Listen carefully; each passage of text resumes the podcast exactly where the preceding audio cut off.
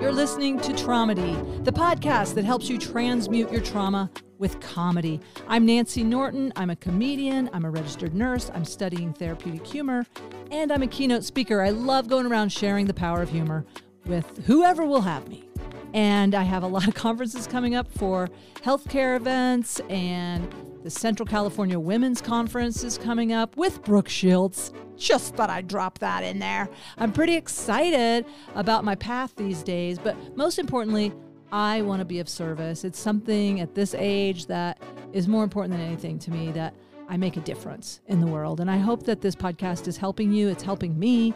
And I guess that's making a difference uh, in my family because I feel better. Let me know if there's anything you want covered on Tromedy or if you want to come on Tromedy. My guest this week is a listener of Tromedy, and I'm so honored. Here we go. It is part two with Wendi Friesen, hypnotherapist and I did a hypnotherapy session. If I think you should go back and listen to part one if you haven't heard part one before you hear part two. Wendi Friesen, episode 22. This is episode 23, following up with a story that is captivating and has a surprising twist. And I want to say I did a hypnotherapy session with Wendi before my keynote in Nashville for the OR nurse managers because I struggle with going back and forth from left to right hemisphere. I love being in my you know creative part of my mind, the right hemisphere. But then when I try to do a keynote PowerPoint or something and I drop into the left side, it's hard for me to integrate the sillies. You may even see that on the podcast because I, I struggle a little bit like, oh, I'm the clown. No, I'm a compassionate listener. I'm an educator and trying to integrate all of that. And Wendi helped me clear so many blocks and was able to step forward and just be me. If you want to work with Wendi Friesen, you can too. Go to her website. She's got all kinds of packages available. I'm so impressed. Here comes part two, the rest of the story. What happens with the wealthy client from Qatar? We're back. All right, let me. Go me ahead. All right. Oh, welcome to Tromedy. My guest this week is part two with this amazing hypnotherapist, the hilarious Wendi Friesen. We are picking up in the middle of a story about the time she got called by a dignitary, a leader of Qatar, to meet her in Amsterdam to do some sort of hypnotherapy to help him get laid. I'm curious about it. Let what happened? First of all, back up just slightly, uh, just in case people are listening and didn't and you know didn't Yeah. hear part Well, there's an email. It was AOL days. That's the only way to get email. And one email that says, I want to hypnotize women for sex. Money is no object. And while my fingers going to the delete button, of course, I didn't delete it. And I thought, I want to find out what's going on. There was no name really. It was just kind of an email address. And And again, back to the vote for ah. curiosity. Like, oh, huh, I'm sort of cu- there's something in me that's curious. And also the way you got led to hypnotherapy th- through curiosity. You s- just happened to see an ad for hypnotherapy and look at I so that was I just want to affirm that what you said on the first part was about that being curious Right, rather than just assuming. Yeah, and also for me, from the last episode about flying all the way to New York to be on a talk show and how I had to have the bravery and stuff to do that, even though I'd never done that. And you guys go back and listen to that episode because all of us have that courage, that we constantly talk ourselves out of it. Now, every hypnotherapist who I've shared this story about this amazing client said, "Oh no, no, no, you can't do that. You can't you can't go there. No, that's going to be dangerous. That's you're going to get kidnapped or something." So I had all the fear. Um, oh, but the coolest thing was the flight I took over there. It wasn't just first class, but there's Oh, there's there's some planes that have this special compartment below the pilots and you enter from the front of the plane it like drops down and opens up and you go in and there's like eight beds and they come up to me and say what size pajamas would you like ma'am like oh, okay don't blow it what size pajamas i said oh medium medium. because they yeah.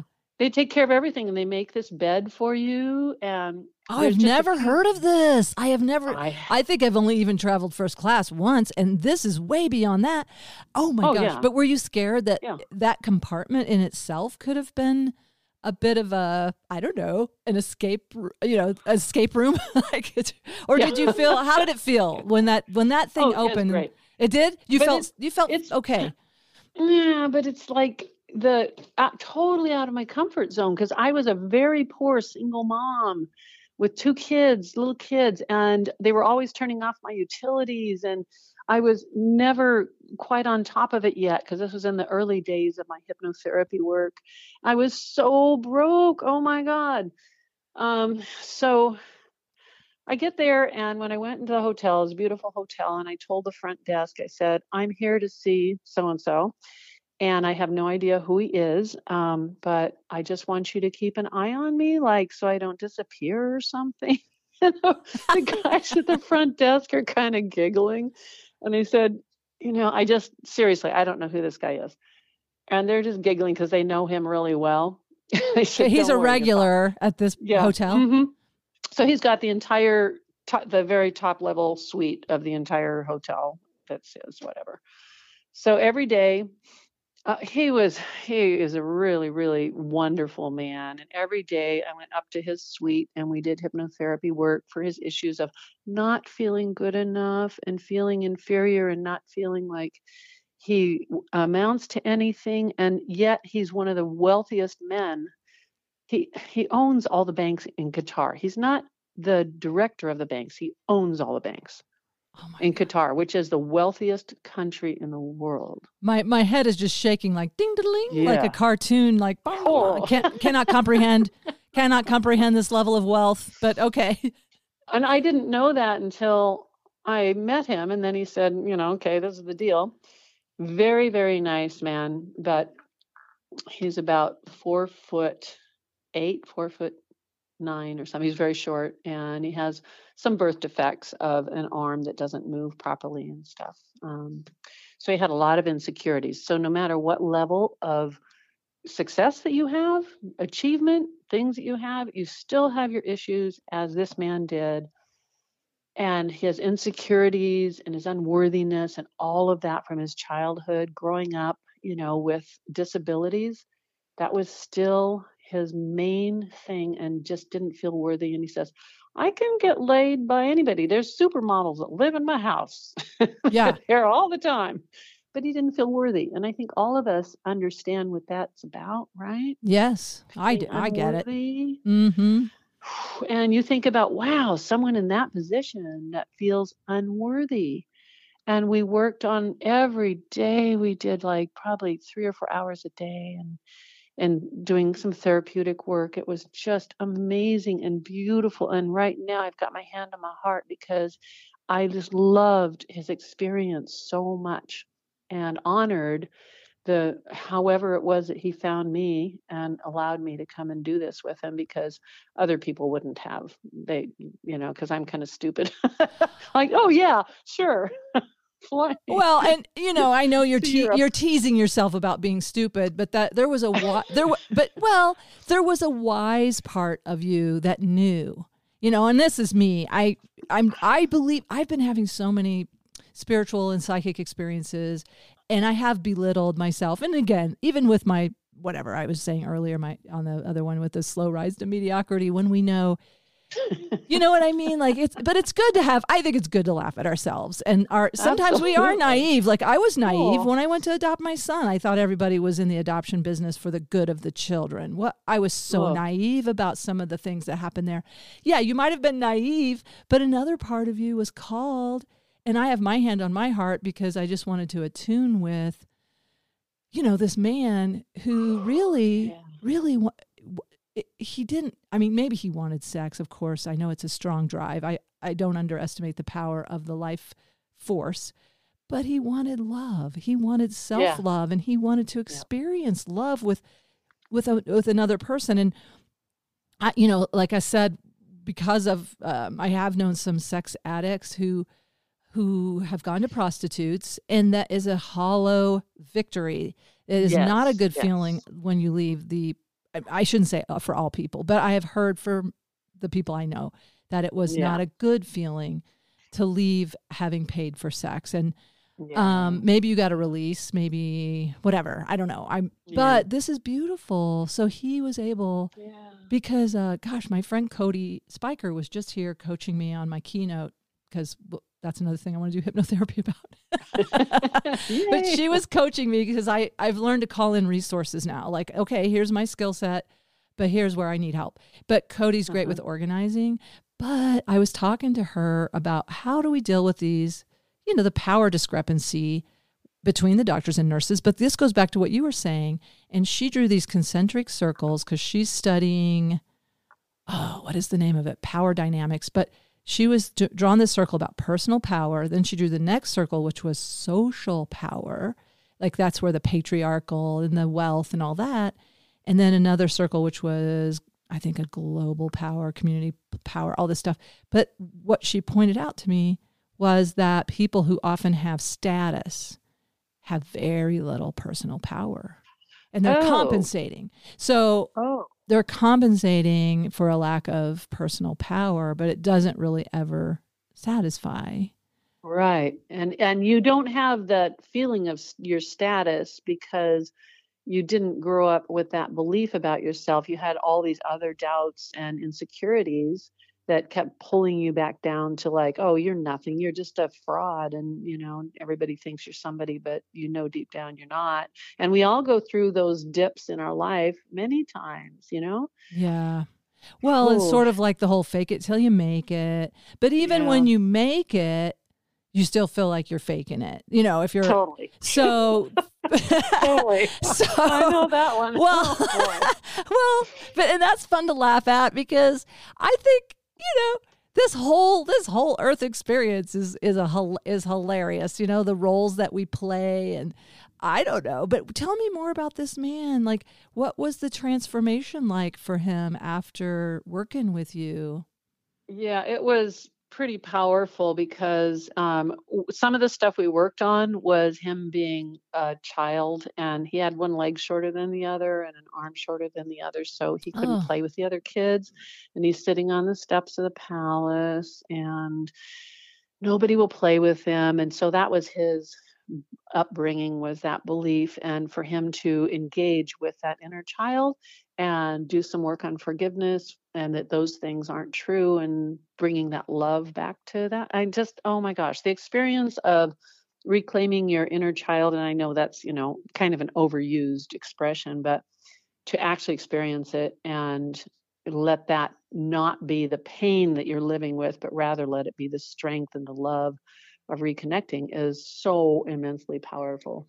And so after that, he kept in touch a little bit, just a few emails and how happy he was and how well he was doing. And he says, turns out it's not about sex, but you know, I'll, I'll have sex sometime, but I'm I'm really happy about myself and I'm really happy about my life and my position in life and everything. So yeah, he did really mm. good. It hmm. was just amazing. Oh my gosh. I love hearing that. And I, I'll bet you the ripple oh. out, I mean, I'm just guessing the ripple out effect from that is that he treated women better and he treated yeah. himself better and treat other yeah. people better. Because when we love ourselves, and this is something to, eh, eh, to me, it's kind of interesting with the patriarchy too, is it, is that when people abuse their patriarchal privilege, is that part of them compensating for that exiled child, that part of them, yeah. that inner child that that felt powerless and yeah. that powerlessness that all of us have felt. I mean, all of us when we came yeah. into the world were very dependent on our parents and depending on how they gave love and most of us got conditional love. It's just the way they learned it, the way it's been taught. So there's always yes, yes, yes. we're all terrified of abandonment, you know. Conditional love, yeah. Mm-hmm. And our parents didn't know. And we've got to understand that it wasn't that they were trying to damage us, but they didn't know because they didn't feel loved. They had no training or anything in their life that was about being loved. Like, you know, my mom and dad probably had over 10 children in their families, so their parents didn't have any time or energy for them. They had to work on their own farm because that's the only way they got food and on and on. So there wasn't anything to give them that self worth but one of the one of the sessions I did with his inner child thing was after we were done with the session, he says, I loved that little boy. It's not okay. I'm not allowed to love myself. And I was like, oh my God, that's the belief in their culture is that you can't love yourself. But he Uh-huh. loved that little boy that was him. So we got past that where it was okay for him to love himself, but he had to hear it from something that wasn't his cultural beliefs and royalty and everything that was you don't love yourself. So isn't that interesting how we have a lot of beliefs about ourselves from our childhood that we're not lovable or that we're bad or mistakes we've made, marriages that have, you know, everything. And we've got to get back to that connection that we do love ourselves, that we are absolutely okay and lovable and worthy. Yeah. and it's a big journey, you know, and I know because, you know, as women, we we're climbing out of a really deep, dark experience of being raised by our parents.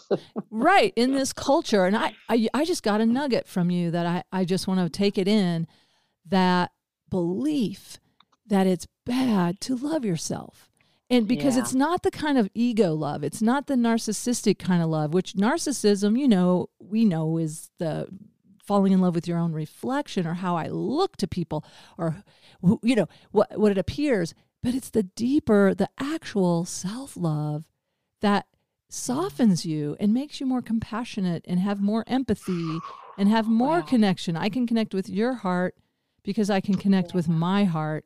And it's totally different than that narcissistic kind of love. Totally. I mean, it's absolutely probably opposite of it because narcissism Wow. is compensating, right? Narcissus was right. compensating for self hate or I don't know. I don't know Yeah. mythology. I didn't do my homework, but I know of Well, it.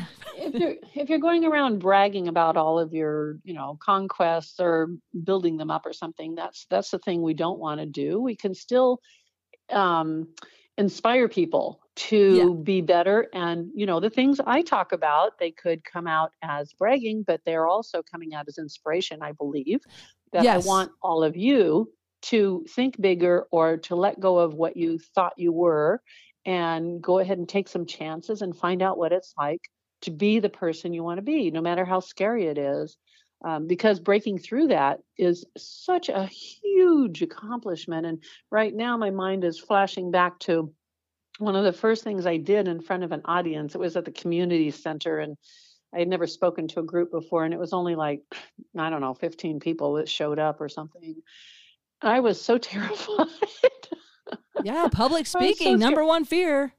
Yeah, because I was unworthy. I was in my mind a nobody, and I had no idea that I knew something that people would love. And if you find that out about yourself, of what you have that is a special gift that people will love, it is, oh, duh, transformational in your life. And and you can continue to grow it from there, but you have to experience it and put yourself in some scary situations to get past it. Yeah, and what I'm taking in too, the, the trying to finesse this idea of celebrating celebrating victories without you know because this like when I say over and over, I won the Boston Comedy Festival. Now, the reason Right on, high five. yeah, but and yeah, but and but I often will say it took me 30 years to do that because one of the reasons well obviously that's a lot. I mean i've 10,000 hours that's i did the t- I, I kept telling myself nancy you've done the 10,000 hours get the $10,000 but I, I which i did right? I, and it helped it helped me. I fed my family. But man there has been this part of me that was I always was a choker. I, I, I just like I said, it was all about I, I'm not good enough. I, I don't have a right to tell people this. My mother told me I shouldn't be talking. I, all these self this whole self doubt, all the doubt and shame. And so I'm very proud that I whatever it was that I was able to allow myself to do my best when it was on the line you know and and i really was just, all i wanted and this is you know since i was a kid i wanted to be on the tonight show and i never did manifest that but i i wanted one last tr- chance at that there's still a little Yeah. kid in me that Yeah. I, I have to cry a little bit like right now i feel sad Yeah. like that four year old is Because- sad but Yeah. because And being so unworthy of that that is at the core of this.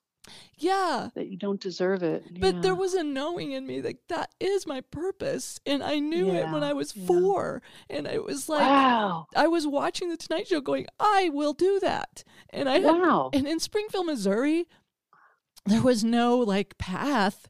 And, you know, the path I took was what my parents taught me, which my dad, my dad was an artist and my mother, but he ended up being a salesman. He wanted to be a musician. That makes me cry Oh. for him. And he was a Aw, gifted, okay, I'm gonna. I gotta have a tear, but he was a gifted, gifted musician. Like that guy could pick Oh. up any instrument. And you talk about intuition. He could play. You hand him anything. It doesn't even matter if it even existed before. He could find the music in it. And his voice, Wow. his voice was beautiful. I will play a Oh. clip of him on here.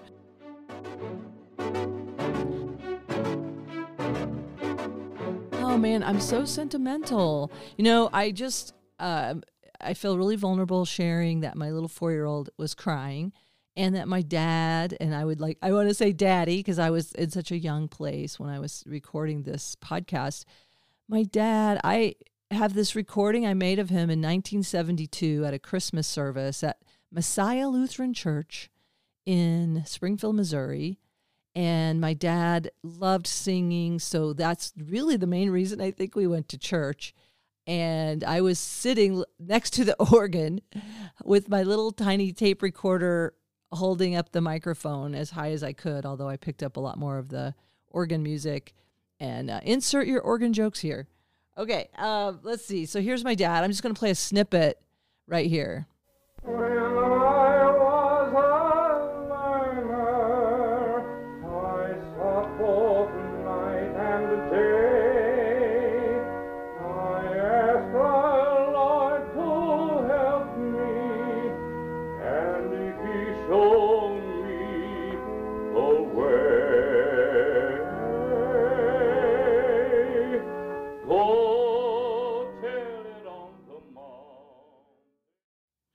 Okay, I just love his voice. He just has an amazing there's an emotion behind it. There's just a tenderness in there. It's just a place he could let himself emote in my opinion. And if you want to hear the entire go tell it on the mountain, I'll I'll put it on at the very end of the podcast if anyone is uh, wanting to hear the whole song. It's about a two and a half minute song and it's more of a Christmas song, but I just thought, hey, I'll put it on here. And if anyone wants to hear it, there it is. It'll be at the very end of the podcast. But my Yeah. dad did not get to fulfill his heart's desire Yeah. of being a Yeah. musician. And he had kids, and he's like, oh, I had to decide. He had a sponsor. It was a banker who wanted to sponsor him going on the road. And he said, Nah, I, I have kids. I've got to buy bunk beds. so he went he went and did the security thing, which was become a chemical salesman. McKesson Mhm. Chemical, that we all, you know, I'm part of the problem. Anyway, they fed my family. and then, you know, my mother Wow. was a nurse. So I was an art major for like two years. My dad had a BFA. He also was a fine artist. He was an amazing painter. But my dad's true self was an artist. That's so wild to me. And then he became a salesman. But then my mother, um, you know, always wanted to be a nurse and was a very good nurse. But anyway, my point is this man, I knew that from a young age. And I just had to grieve just now with you because Yeah. I did yeah. not fulfill that.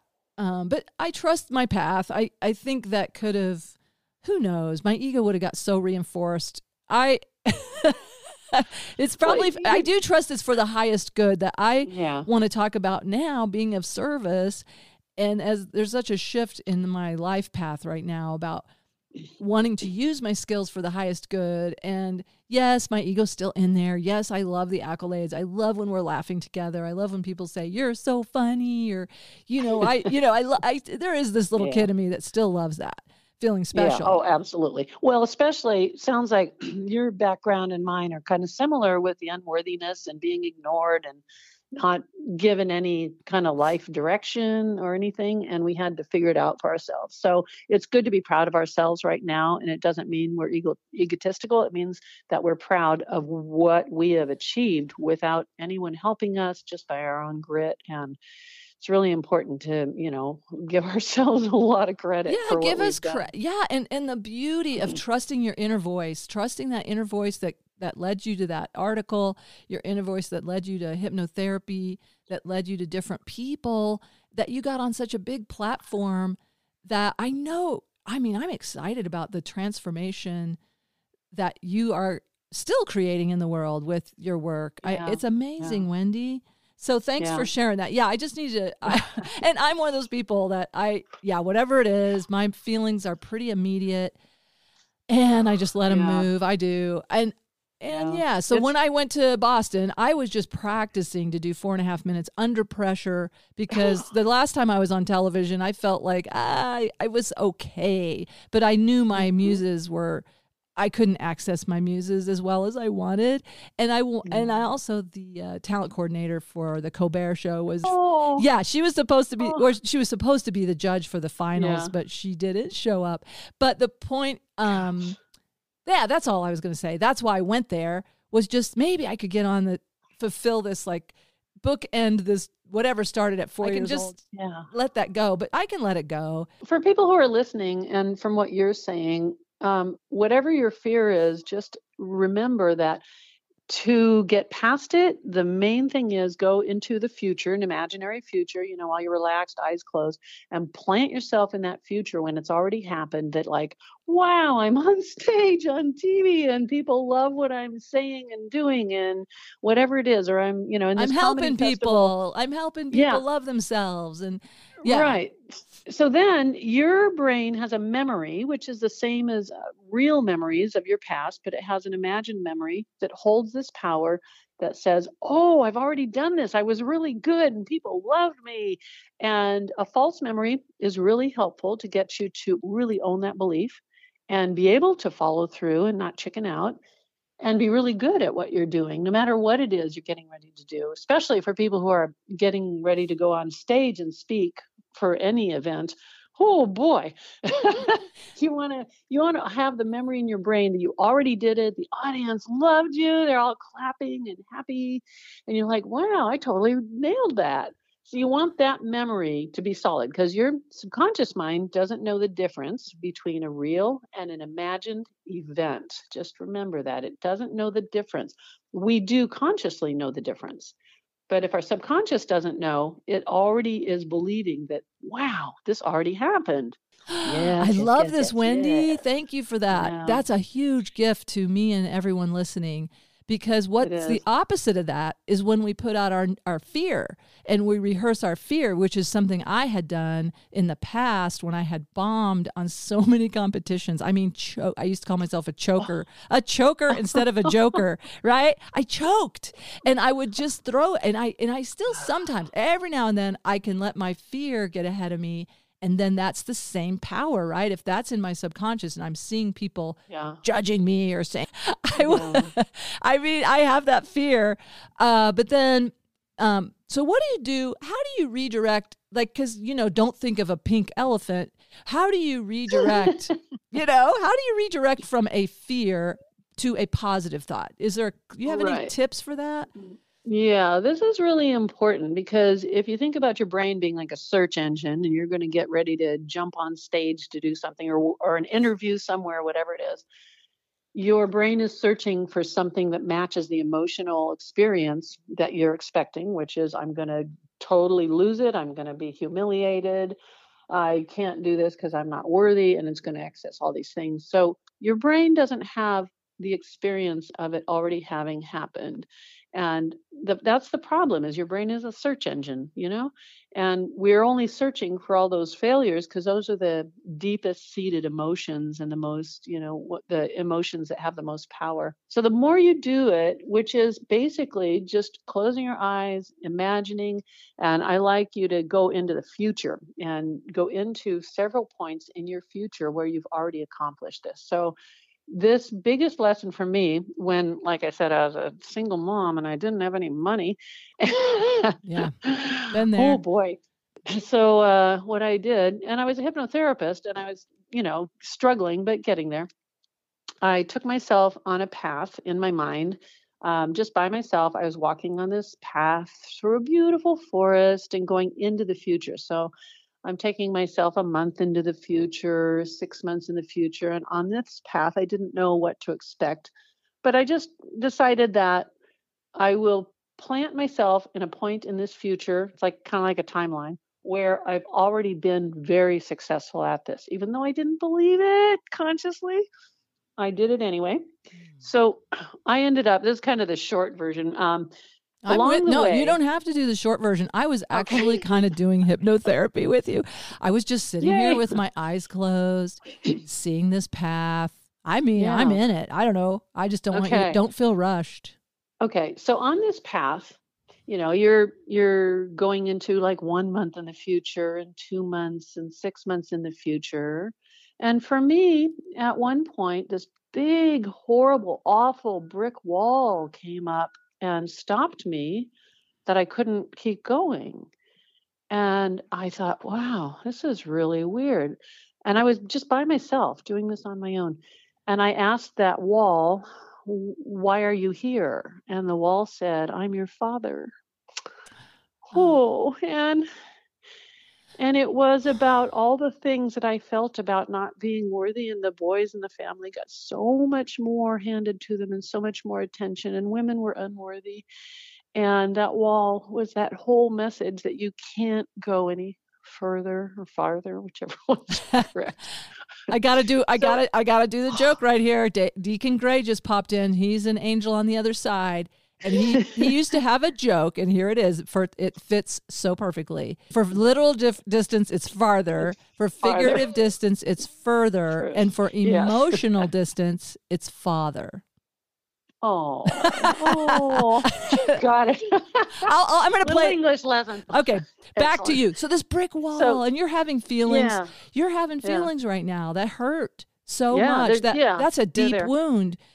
Yeah, the breakthrough though is eh, just as emotional of taking that wall down and just smashing the fuck out of that wall and getting it down so then the path was there in front of me wide open, beautiful nature and everything else going all the way to one year in the future. And in the process of taking that wall down, it wasn't so much anger as my father didn't know any different. He grew up in a world where men were valued and women had babies, whatever. And he just didn't know any better. Yeah. And I got that message so loud and clear. So I went to one year in the future. And at one year in the future, apparently I had written a book. And there were like all these people in my vision that had bought my book and they were really liking it. And I was like, that's really weird. But it's okay. Just, you know, just stay with it. And I had at that point made a million dollars in sales of my audios and stuff that I was selling online. I didn't oh. really have much, but that was my vision, right? And all these people were so grateful.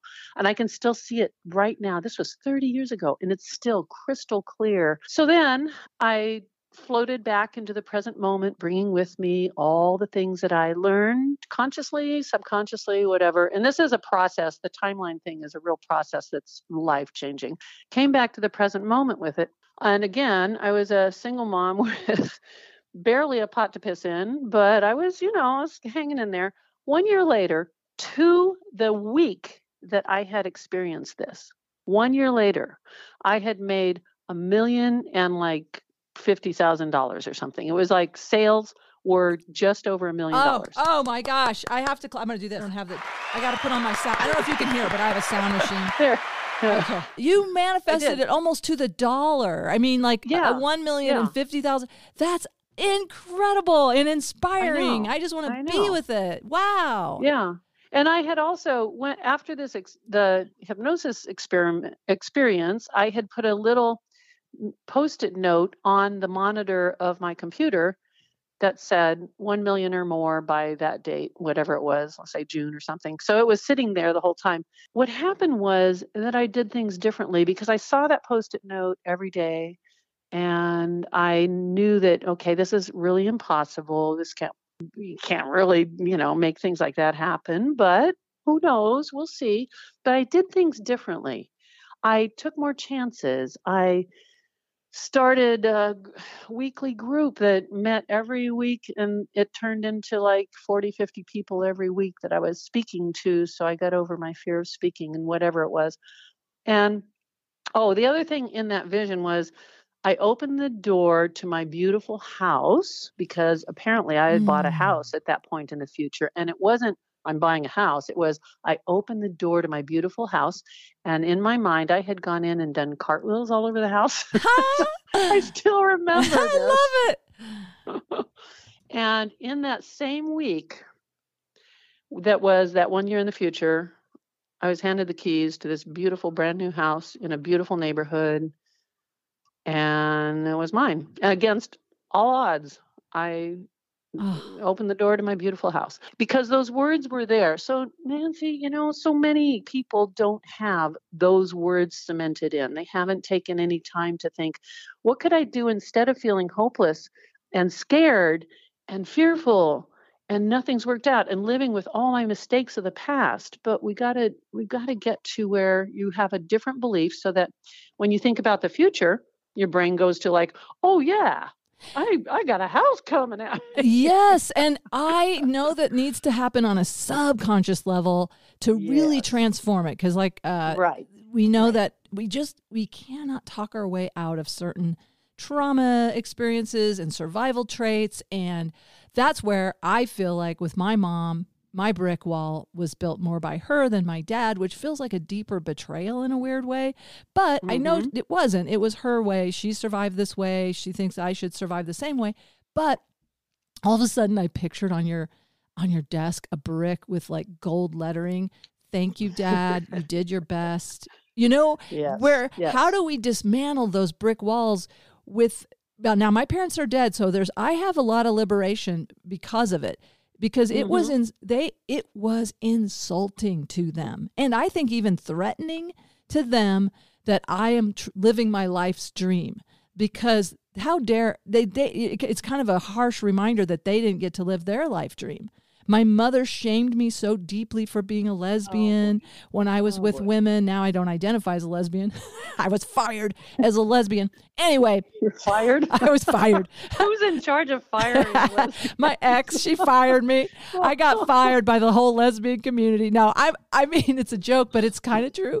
She had a lot of minions. Then that there were a lot of lesbian hating on old Nance because I threw a guitar and that is like that is the lesbian that is like the lesbian uh what is it? They're one of their uh spirit guides, you know, like folk music. Mhm.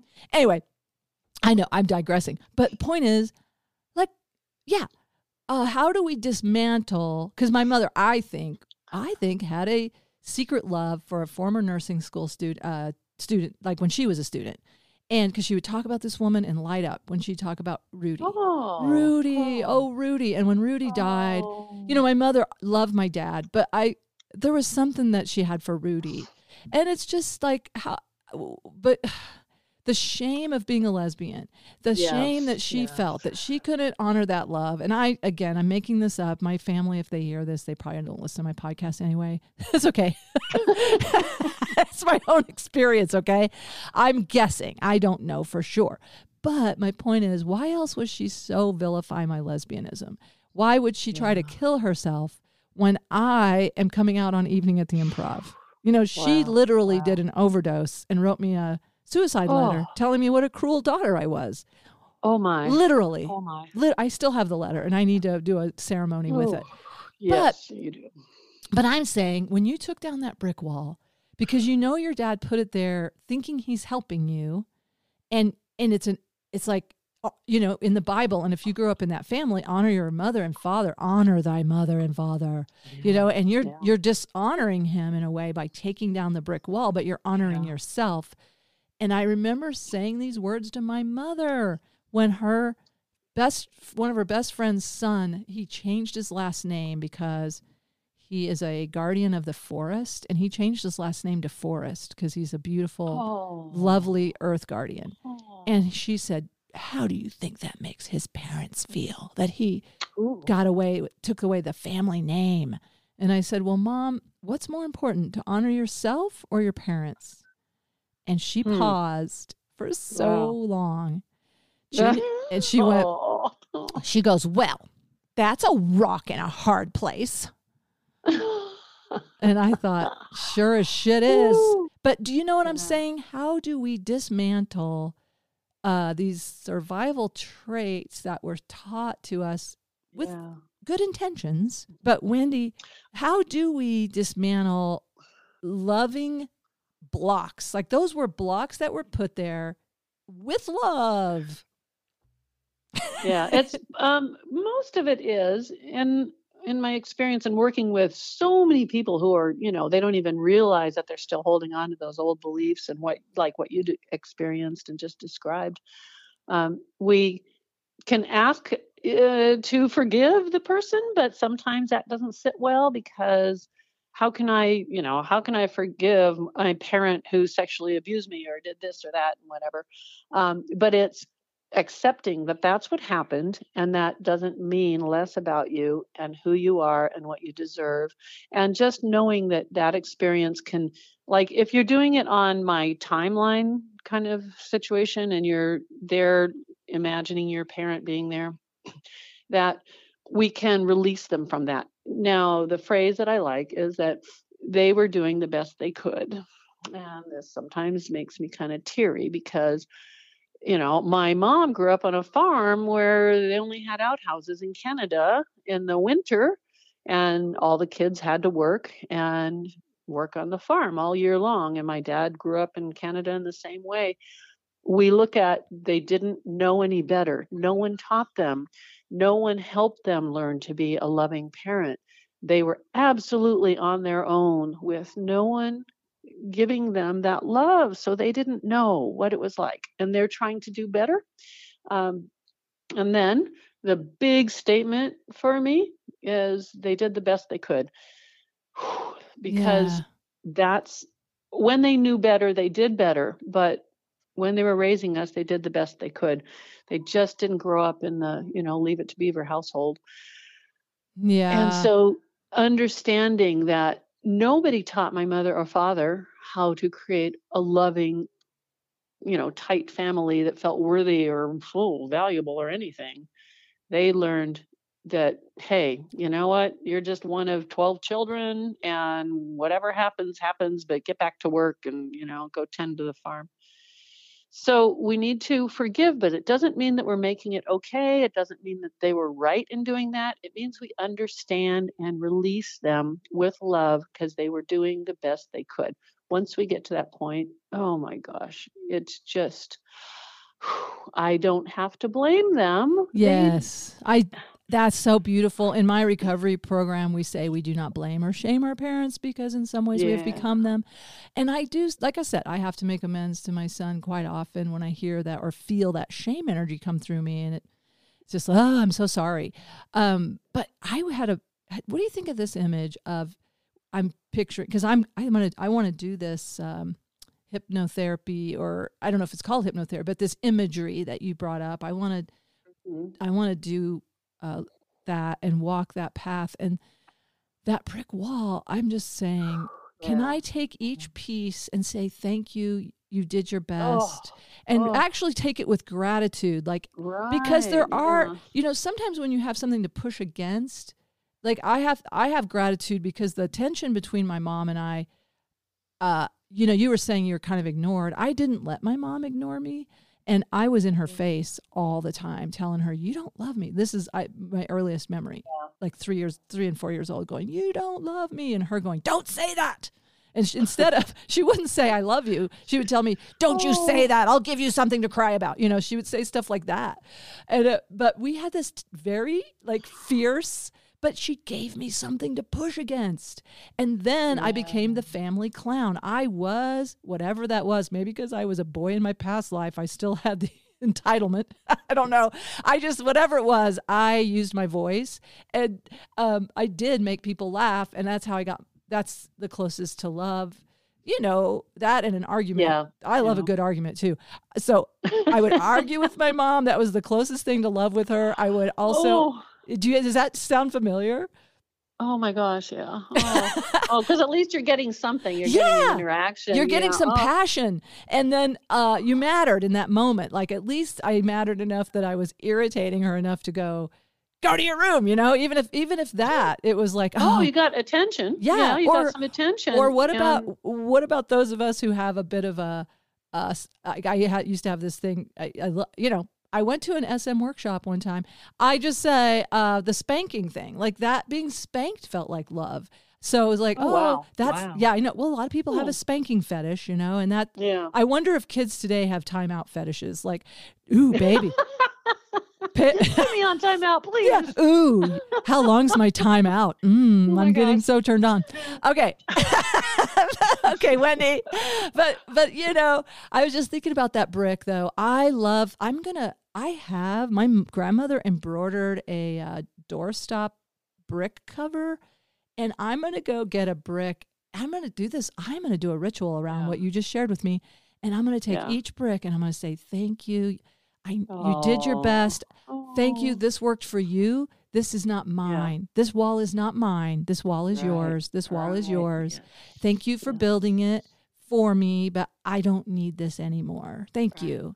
Like, how does Yeah. that feel? Does that feel weird That's- to have gratitude? Absolutely. Yeah, you've got it. You definitely got it. So, one of the things that I like to reinforce for people is that whatever you experience from that vision of your mom or your anybody's parent is that they can't give you what they don't have and that's exactly what we've just been talking about if Mm, they my parents weren't brought up with attention or love and that wasn't even in a topic you know it wasn't how do i love myself more and how do i build self-esteem? None of that was an issue.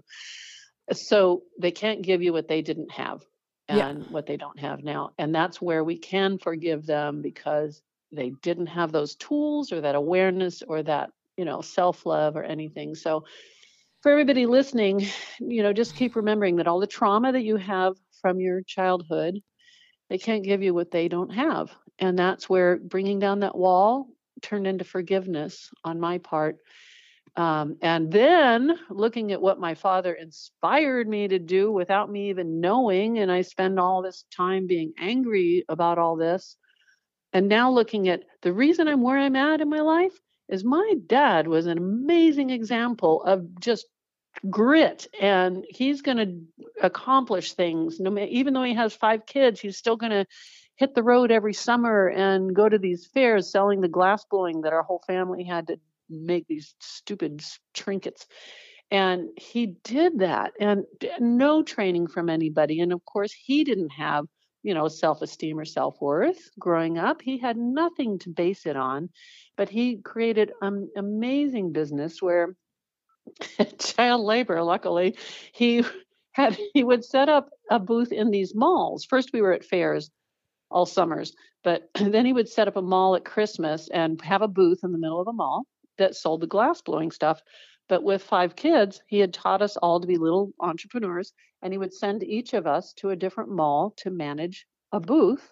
And i learned a lot. I was a teenager but and i was in charge of all this.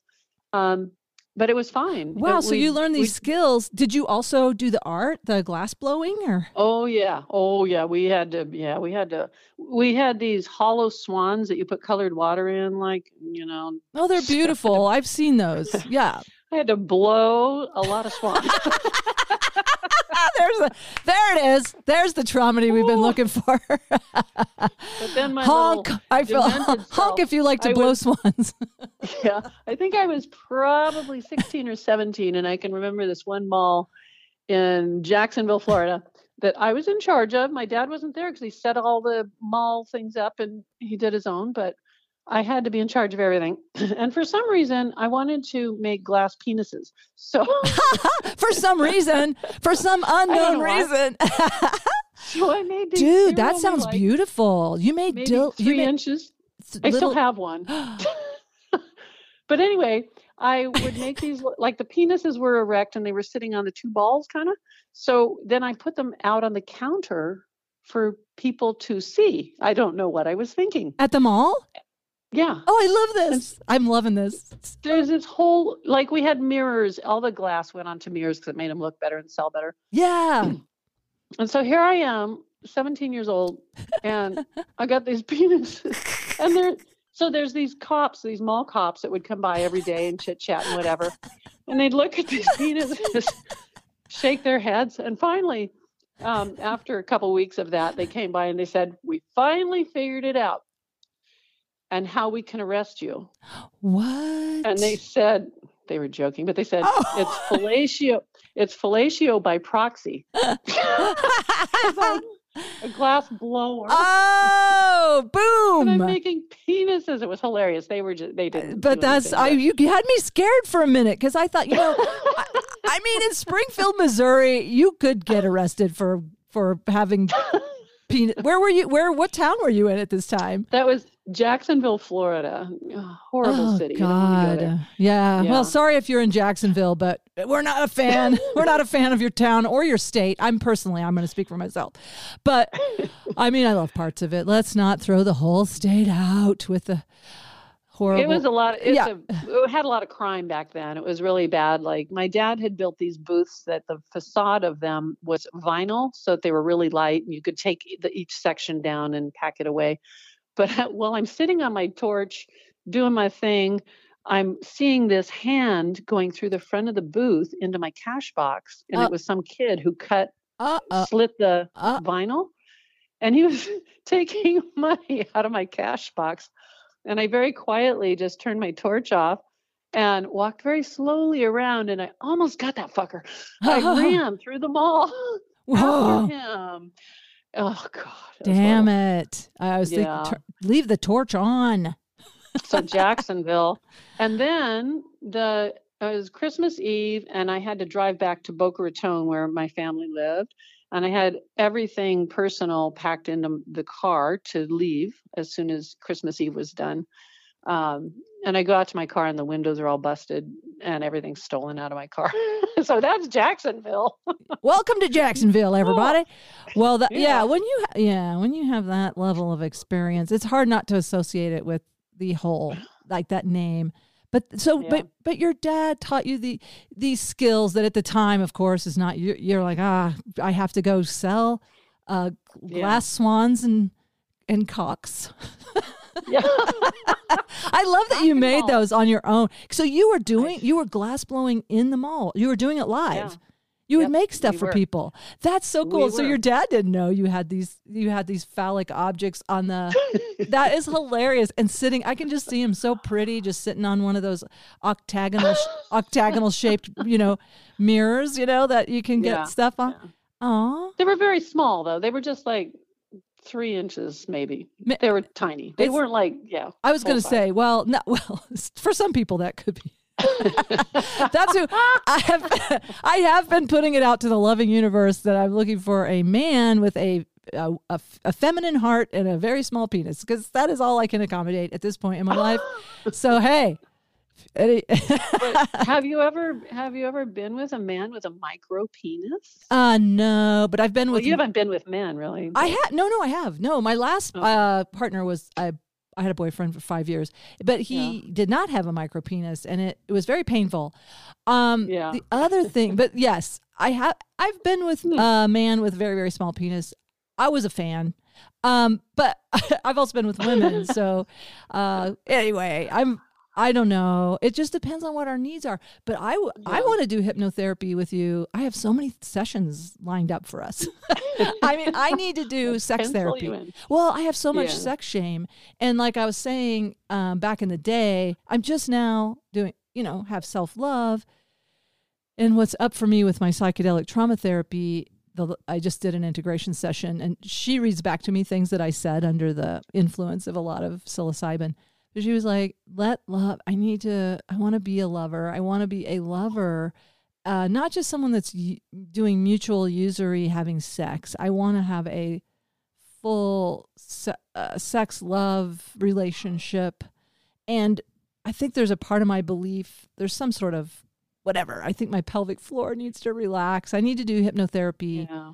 to allow myself to be loved fully and not Yes. be in pain i'm in pain with sex with men and i'm anyway, blah blah blah. I don't need to go into my whole thing, but I'm putting it out there. These are things you could help with. I bet. Uh, Do you do? you- Absolutely. And because my dad became, um, oh, he he once he was done with the glass blowing thing, he went to San Francisco to get his doctorate in human sexuality. And then I was living in San Rafael, so after classes, I would go meet with him, and he'd tell me what he learned in school.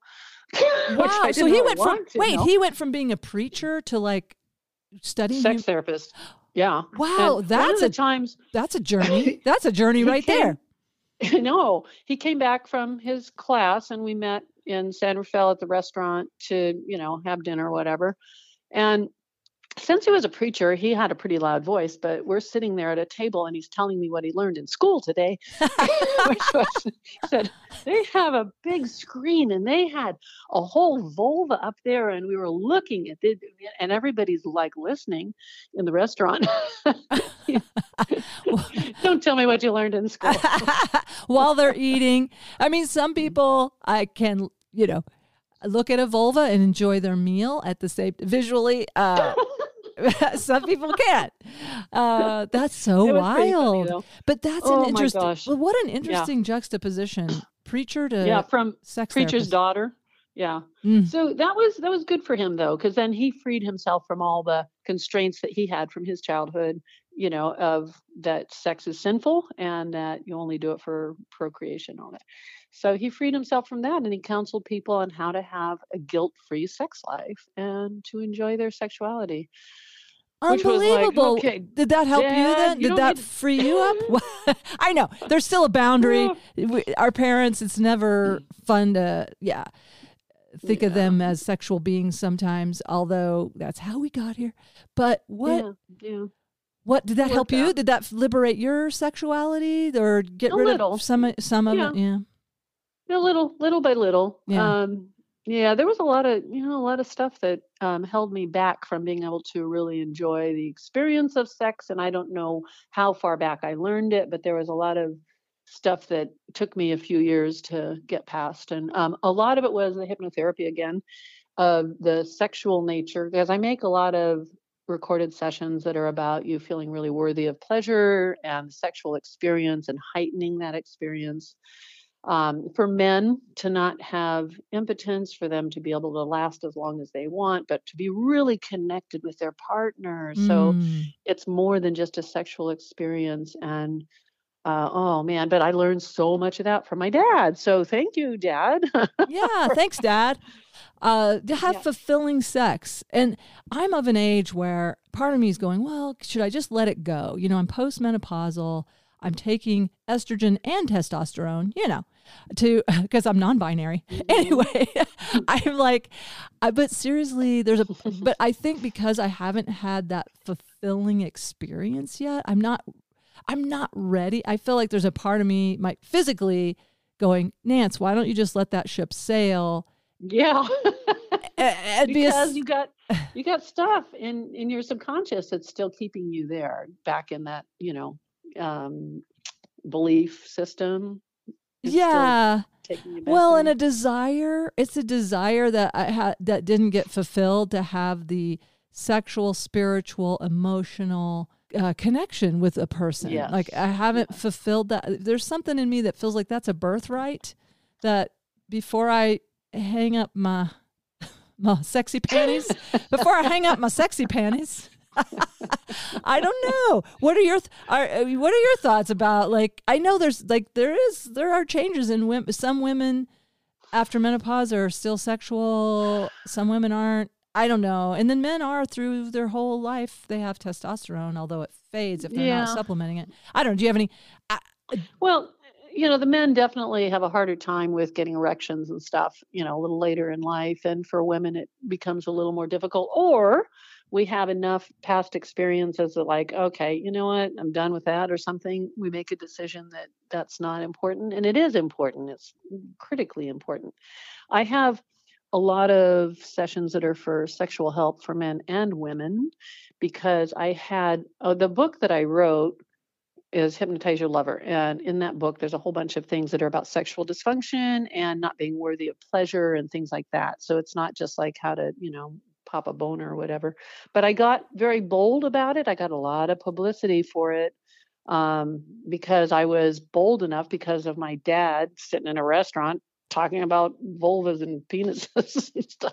So I yeah. thought, okay. So I I started working with people in person, one on one, for sexual issues, and it was really rewarding because it's a, such a big part of our lives. Yeah.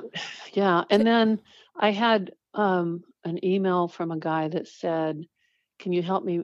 Oh, this is so silly. Don't judge me j- yet. Um, Okay. I love that you get these emails. Okay. he said, "Can you help me make my penis bigger?" And I'm like, I emailed back and said, "I don't think so. I don't know that that's possible."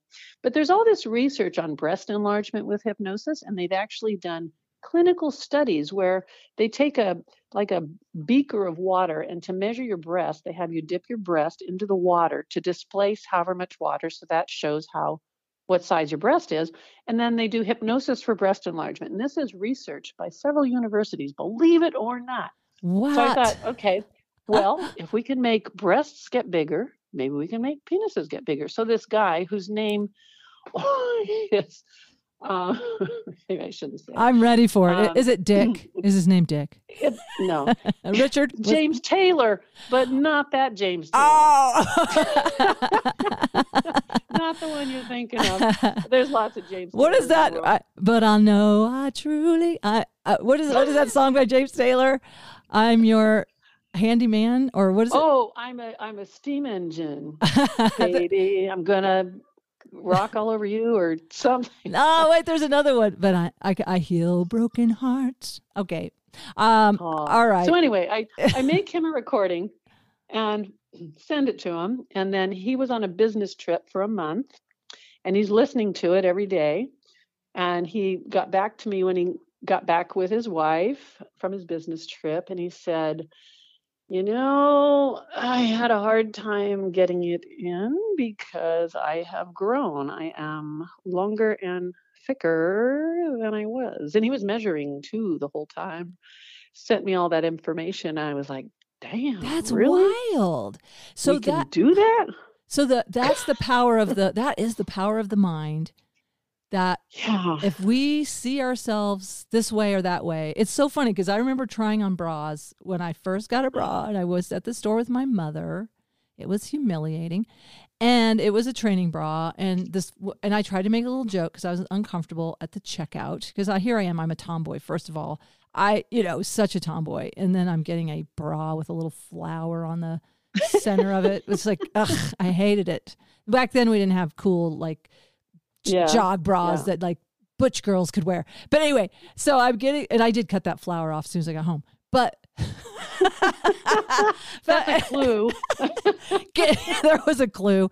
no flowers for this lady. No, a flower, and it also was larger than my breasts. So when you wore when you wore one of these like tight shirts, you know that we had in the seventies, the little like knit shirts, would, there'd be this bump in the middle, like it looked like a a nipple in the middle of my chest. Anyway, cut And that off. Why is it a training bra? What are we training our I got train our boobs. But she, so it was like whatever, double, triple A, flatsy patsy. you know, that was my nickname, flatsy patsy. So I was buying it, and then my, my mom was buying it, and then I said, and she goes, and this will last. I can't remember how many. You know, should last you a year or something like that. And I said, I go, well, hopefully I'll outgrow it before I need Yeah. another one. And my mom goes, don't hold your breath. Oh, And she, so she had small breasts. So she kind of, you know, so there you go. She put that, she put that knowing in me that I will have Uh-huh. small breasts, which now I love my small breasts because I'm a long distance runner and they're much easier to manage and they're cute Yeah. as hell. Okay. Well, the thing that I have discovered that isn't my discovery is all the research I've done on how a dying cell hands its memory to the new cells.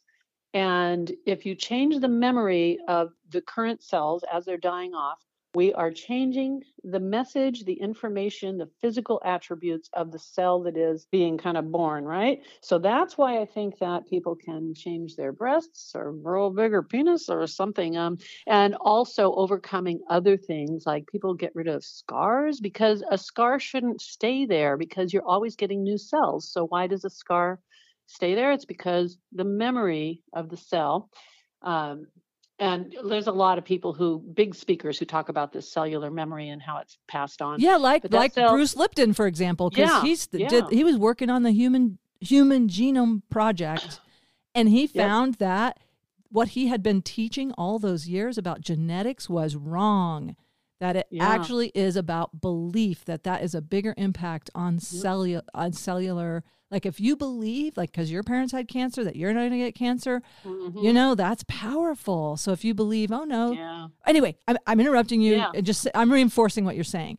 yeah Um, yeah and bruce lipton has been a huge influence in my life he and i have talked on the phone and stuff you know Yeah. Yeah, that's just to brag a little I, but, but but- his biology of belief is his book that talks about how this happens with the cellular memory so anyway so james taylor his, he said you know i measured everything it's bigger in girth and in length and uh, and then he got in touch with me a few months later and said the size has stayed and it hasn't gone back or anything and i enjoy sex more and it just feels so much better to feel proud of myself and all these things. So he was the one that really started me on the path to men need a lot of help with their sex lives and it's not just about the size of your penis but you know it's not a terrible thing to have a little bigger one yeah, if you want, and if your partner Yeah. or if your partner, you know, feels more feels more with a yeah whatever, have the size you want. That's the message, right? What what Yeah. makes you feel good about yourself. And there are the men that have a micro penis. That's got to be in this It's so culture sad. devastating. it's so sad Oh, devastating. and then you think about locker room and mm-hmm. humiliation and um god like that's your manhood you know? Ooh, yeah and- yeah. and i mean having small breasts was not as traumatic i'm sure even though people Yeah, did. And now i've reclaimed the name flatsy patsy because that's the name of my my favorite pillow because all the, any pillow that has any height i just, it hurts my neck. So i'm like i travel with flatsy patsy. I'm like flatsy i've left her in hotels and, and called like fedex get fedex i need flatsy patsy It's funny. The research on breast enlargement was just so shocking to so many people, um, knowing, and they did hypnosis for that. And then measuring, you know, the breasts and doing all that, just amazing. The power we have to change things in our body that maybe we've lived with, not just penises and breasts, but with anything. What about my Can- lazy eye? What about my strabismus, where Right, I I don't right. have access to my binocular neurons for whatever reason, um, which I think is trauma related, but doesn't matter the cause. The point is, I believe I have monocular vision. Right, I'd love right. to try So- it for that, Wendi. Right. We can I have so many. that belief and have your subconscious mind know that over a period of time that your eye came back to the most healthy normal best vision state you know and we don't want to say i won't have a lazy eye we want to get something positive Yeah. to be the message for the cells that are feeding your eye And I have well to. i'm coming to boulder i'm gonna i'm just gonna When go you- get on a plane right now Okay, all right. I, I, I can't fly you in the front in the with your pajamas, but but you know I give you permission to wear pajamas in uh, economy. Yeah. I double. In fact, Wendi, I double dare you to wear pajamas in the economy uh, section. take a picture But you and, I, and and back to this really briefly. Like the Inuit believe that children that are born with misaligned eyes are the visionaries. So there's a part of me. Oh. Well, because I there might be more that maybe I don't really buy into this 3D world. I don't know. But part of me is like, I got to meditate on is it for the highest good that I have 3D vision? I don't know. I'm going to ask. I'd like to, though. I think it would help others while I'm driving. So Wow. make everybody safer. Um, yeah, well, it's worth it. It's worth a shot because I have had all these miraculous things happen for my clients and for myself that I absolutely thought is not possible.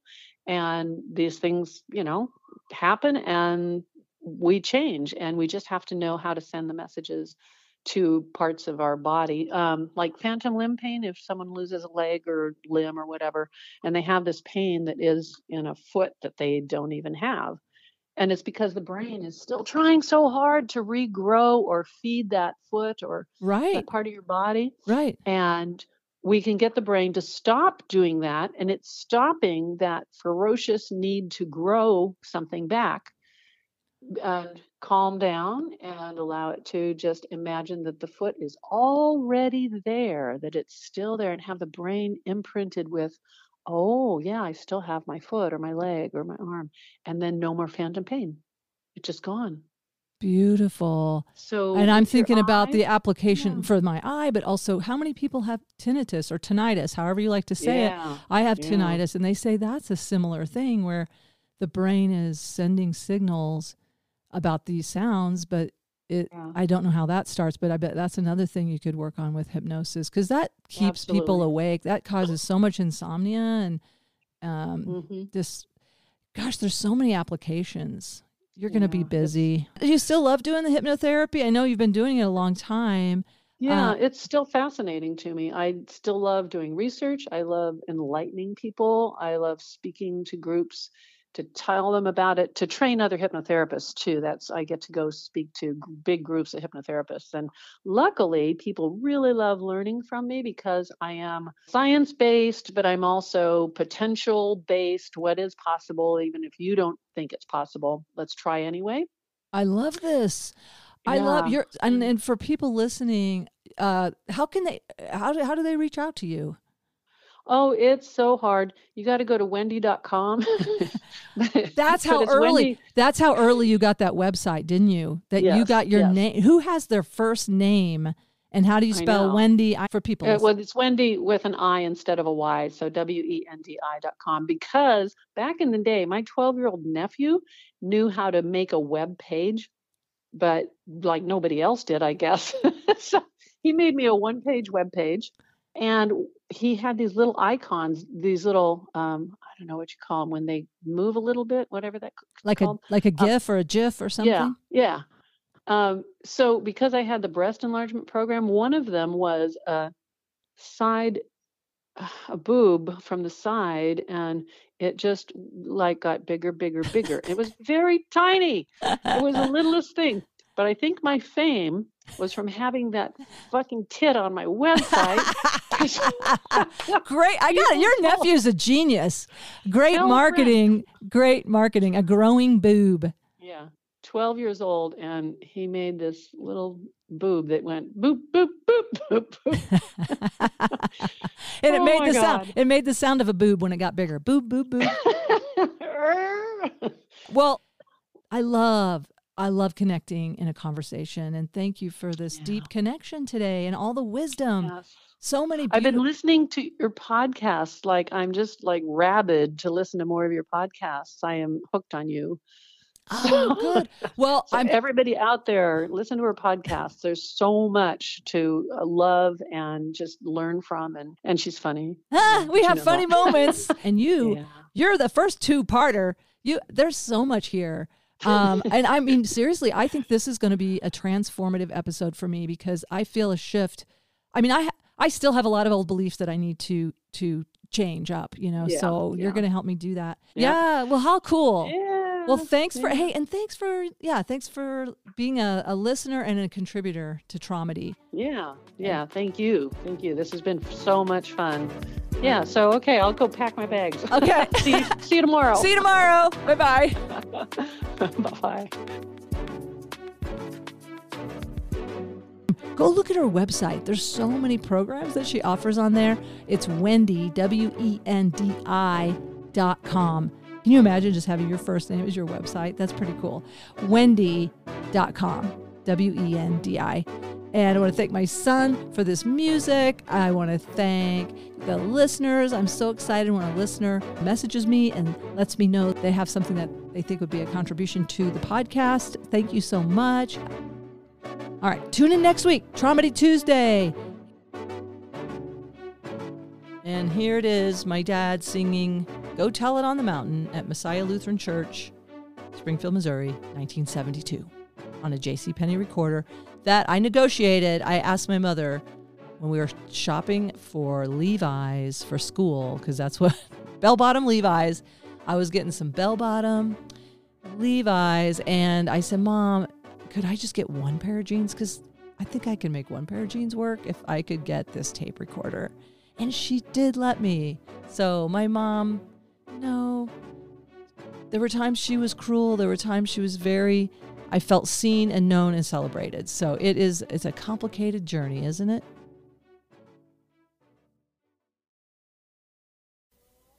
Well.